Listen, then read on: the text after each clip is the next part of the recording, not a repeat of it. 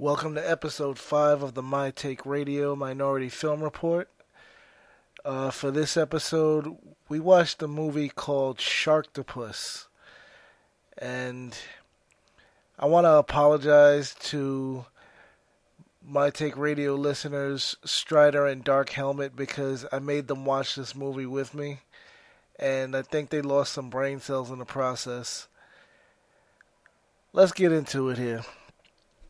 Sharktopus was about a military project gone wrong where the U.S. Navy wanted basically a biological weapon, and the scientist, Eric Roberts was the scientist, created a hybrid animal that was half shark and half octopus.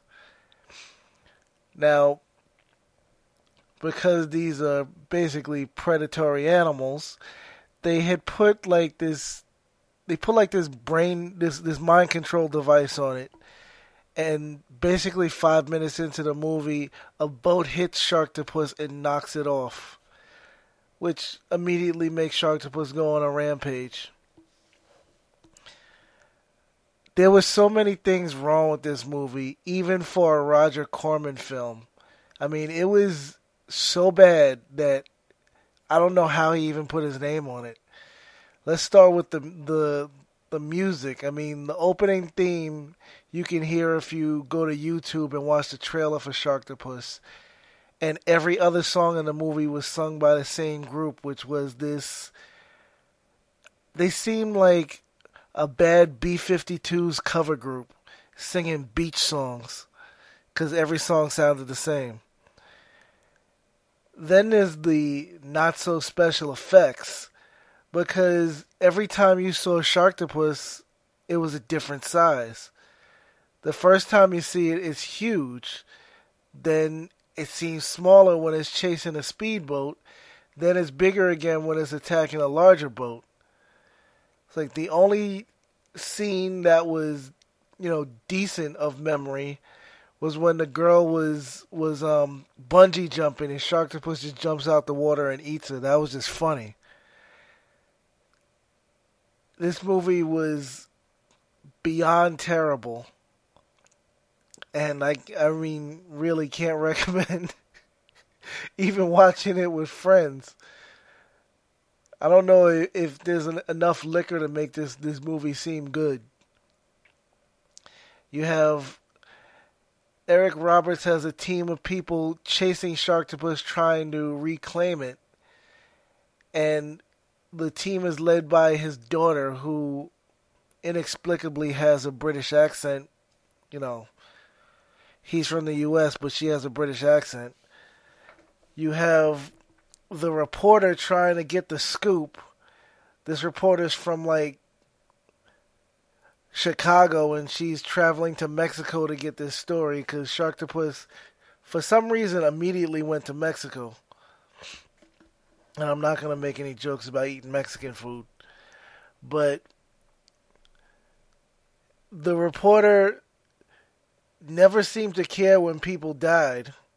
So, of course, you don't care when she dies. The Eric Roberts' character doesn't seem to care about anything except getting his money and getting drunk, and even at one point threatens his own daughter's life over getting Sharktopus back. And it's like the end of the movie was just inexplicable. You have two deep-sea creatures bonded together, but this thing's walking on dry land and having no problems breathing. I don't even know what else to say. I had to even ask Strider and Dark Helmet what they thought of the movie. Strider's words were basically, and I quote, ass, complete ass. He also said he's immediately going to delete this filth from his hard drive. Dark Helmet, who, if you've listened to any My Take Radio episodes, his words were pretty much what he always says when he calls in, what the fuck. And on that one, I have to really agree with him. This movie was actually worse than the last movie he watched with me, Moby Dick. Words just can't describe. But basically, you can catch any of these movies on a good night on Sci-Fi, because just about every one of them have aired on Sci-Fi and will air on Sci-Fi.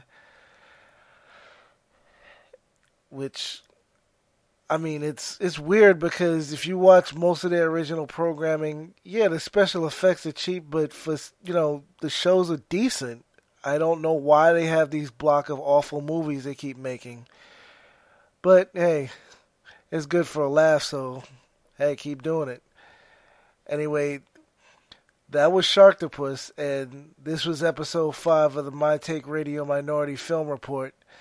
Next week's episode is going to be Mega Shark versus Giant Croc, which is the hotly anticipated sequel to Mega Shark versus Giant Octopus.